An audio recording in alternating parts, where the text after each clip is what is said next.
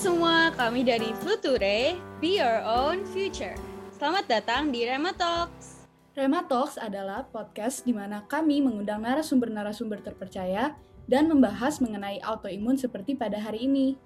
Nah, Fluture FM, sebelum kita mulai, kita perkenalan diri yuk. Halo, kenalin, nama aku Monica. Dan aku Lisa. Hari ini kita bakal bahas mengenai autoimun nih. Dan di sini kita nggak sendirian loh kita kedatangan tamu yang akan berbagi mengenai autoimun dan dampak dari autoimun sendiri terhadap aktivitas sehari-harinya.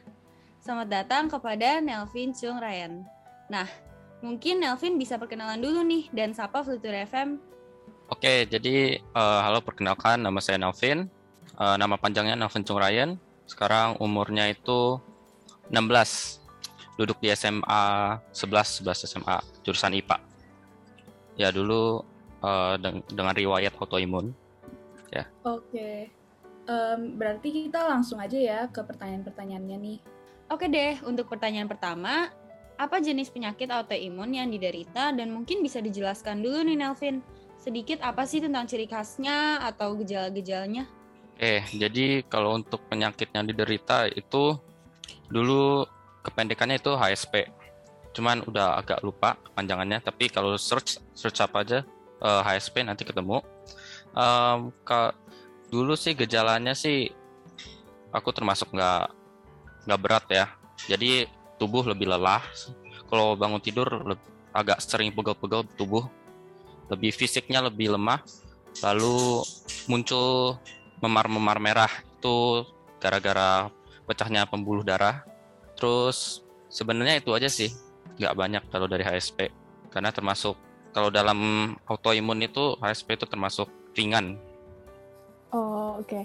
Jadi um, pada umur berapa kira-kira Nelvin pertama kali pas dapet diagnosa terkena penyakit autoimun ini dan apa kira-kira penyebab dari penyakit autoimun ini?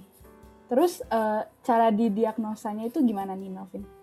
Um, umur berapa? Sekitar umur 12 tahunan itu diagnosanya itu kita ceknya itu lewat cek darah.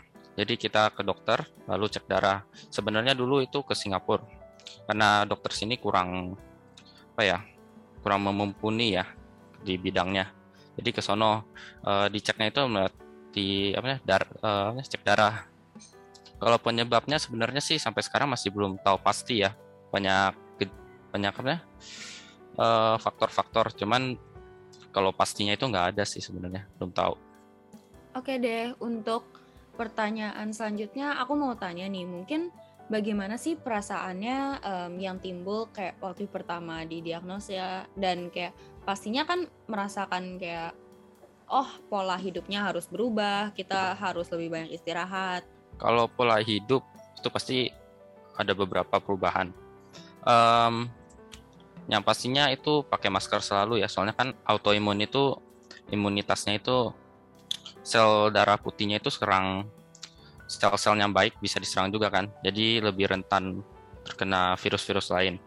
Jadi sering pakai masker ya kayak corona gini lah jaga jarak itu semacamnya. Um, sama mengurangi aktivitas yang berat-berat sih. Lebih sering istirahat jaga pola makan. Oh, oke. okay. Nah, uh, kita lanjut ke pertanyaan berikutnya ya. Ini kan berarti Nelvin udah lumayan lama ini terkena penyakit autoimun. Nah, selama ini tuh ada nggak kira-kira hambatan atau tantangan yang menghambat dan saat menjalani aktivitas keseharian? Itu kapan tuh? Dulu atau sekarang? Sekarang ini. Pas sekarang ini. kena. Kalau sekarang ini sebenarnya nggak ada sih, uh, udah stabil. Uh, tapi paling sisanya efek-efek samping dari obat rambut kayak mengeras gitu rambutnya lebih mengeras. Dulu rambutnya lebih lembek itu mungkin kan lebih halus lah sekarang lebih kasar. Soalnya uh, obat obatnya itu pakai obat steroid ya. Uh, sisanya nggak ada sih udah normal-normal aja. Wah, pastinya agak susah ya menyesuaikan dengan menggunakan masker. Misalnya kita aja tuh pas awal-awal uh, COVID-19 ini kan pasti kayak agak susah gitu ya, panas dan sesak gitu. Tapi seneng banget sih kalau Nelvin sekarang udah stabil keadaannya dan bisa melakukan pola hidup seharian yang lebih normal kan. Nah, untuk pertanyaan selanjutnya, saat ini apakah ada perawatan intensif atau dulu boleh juga atau minum-minum obat yang dilakukan sesuai petunjuk dokter untuk penyakit autoimun nih? Atau mungkin kalau misalnya sekarang Nelvin kayak untuk menjaga agar autoimun ini tidak semakin parah lagi, gimana caranya? Kalau perawatan intensif pernah dulu pas pertama kali didiagnosis itu dirawat selama seminggu diberi obat-obatan di rumah sakit. Um, terus sisanya sih kontrol aja minum obat minum obat yang diberikan oleh dokter. Sebenarnya itu aja sih autoimun yang kalau HSP itu nggak nggak gimana ya nggak gimana ada treatment yang spesial jadi itu nyerangnya itu lebih ke yang anak-anak HSP itu jarang terjadi di orang dewasa. Itu terjadinya biasa di anak 12 tahun segitulah. Terus um, kalau treatment sampai sekarang nggak ada lagi sih. Udah sehat, nggak ada masalah. Udah kayak orang normal lah, kayak nggak sakit sama sekali. Kan tadi udah dibilang tuh perawatan intensif. Nah, kalau pola hidup yang positif gitu, apa aja ya yang diterapkan sejak Nelvin mengetahui kalau terkena penyakit autoimun ini? Kalau sehat, um, paling dari segi makan, makan makan lebih banyak aja buat menambah berat badan. Dulu kan kurus banget tuh. Nah sekarang makan lebih banyak biar lebih kuat lah tubuhnya. Terus sering makan buah, sering olahraga. Itu aja sih. Oke, uh, untuk pertanyaan selanjutnya, Apakah ada pembeda asupan gizi atau makanan dan minuman yang perlu diberikan kepada penderita autoimun atau sama aja sih seperti orang normal? Kalau tadi Navin bilang uh, lebih banyak, apa sekarang harus di uh, ukur-ukur juga misalnya kayak proteinnya, vitamin yang diambil dan jenis-jenis makanan yang bisa dihindari gitu? Uh, dari dulu sampai sekarang kalau makanan itu nggak ada pantangan, makan makan apa aja, asal ya diambang yang saya kayak makan orang biasa lah, nggak ada pantangan apa-apa. Oh iya, uh, Nelvin, kan ini nih kita tahu nih kalau sekarang lagi pandemi COVID-19 di Indonesia dan di seluruh dunia ya. Nah, bagaimana cara Nelvin bisa bertahan gitu uh, untuk tidak stres selama pandemi COVID-19? Karena kan uh, kita tahu bahwa stres dapat membuat imunitas tubuh itu berkurang dan penyakit autoimun pun bisa kambuh kan. Oke, kalau sekarang di pandemi seperti ini, um, mencegah stres sebenarnya perbanyak produktivitas ya. Lalu perbanyak olahraga makan pola hidup sehat kayak makan sayur-sayuran buah-buahan. Hmm ya sih itu aja. Oke nah kita ada beberapa pertanyaan terakhir nih. Untuk Nelvin sendiri setelah mengalami penyakit autoimun ini tuh ada nggak sih um, pandangan hidup yang berubah atau misalnya ya kamu merasakan bedanya dengan sebelum dapat uh, penyakit autoimun ini apa sih yang menurut kamu bisa dikasih tahu untuk Futur FM?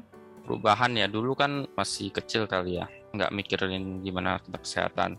Cuman sekarang semakin beranjak dewasa, uh, makin pentingin kesehatan tubuh, imunitas tubuh itu penting. Kalau sakit, apa-apa nggak bisa dilakukan, ya kan? Nah jadi kita harus jaga tubuh supaya selalu sehat. Oke, benar banget sih kalau jaga tubuh uh, kita harus jaga tubuh buat tetap sehat.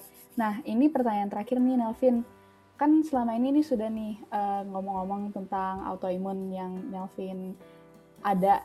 Nah, kira-kira ada pesan nggak untuk para pejuang penyakit autoimun lainnya di Indonesia agar terus semangat melawan penyakit dan mungkin malah bisa jadi motivator nih buat orang lain seperti Nelvin? Jangan pantang menyerah, selalu percaya pada Tuhan, selalu berdoa akan perlindungan.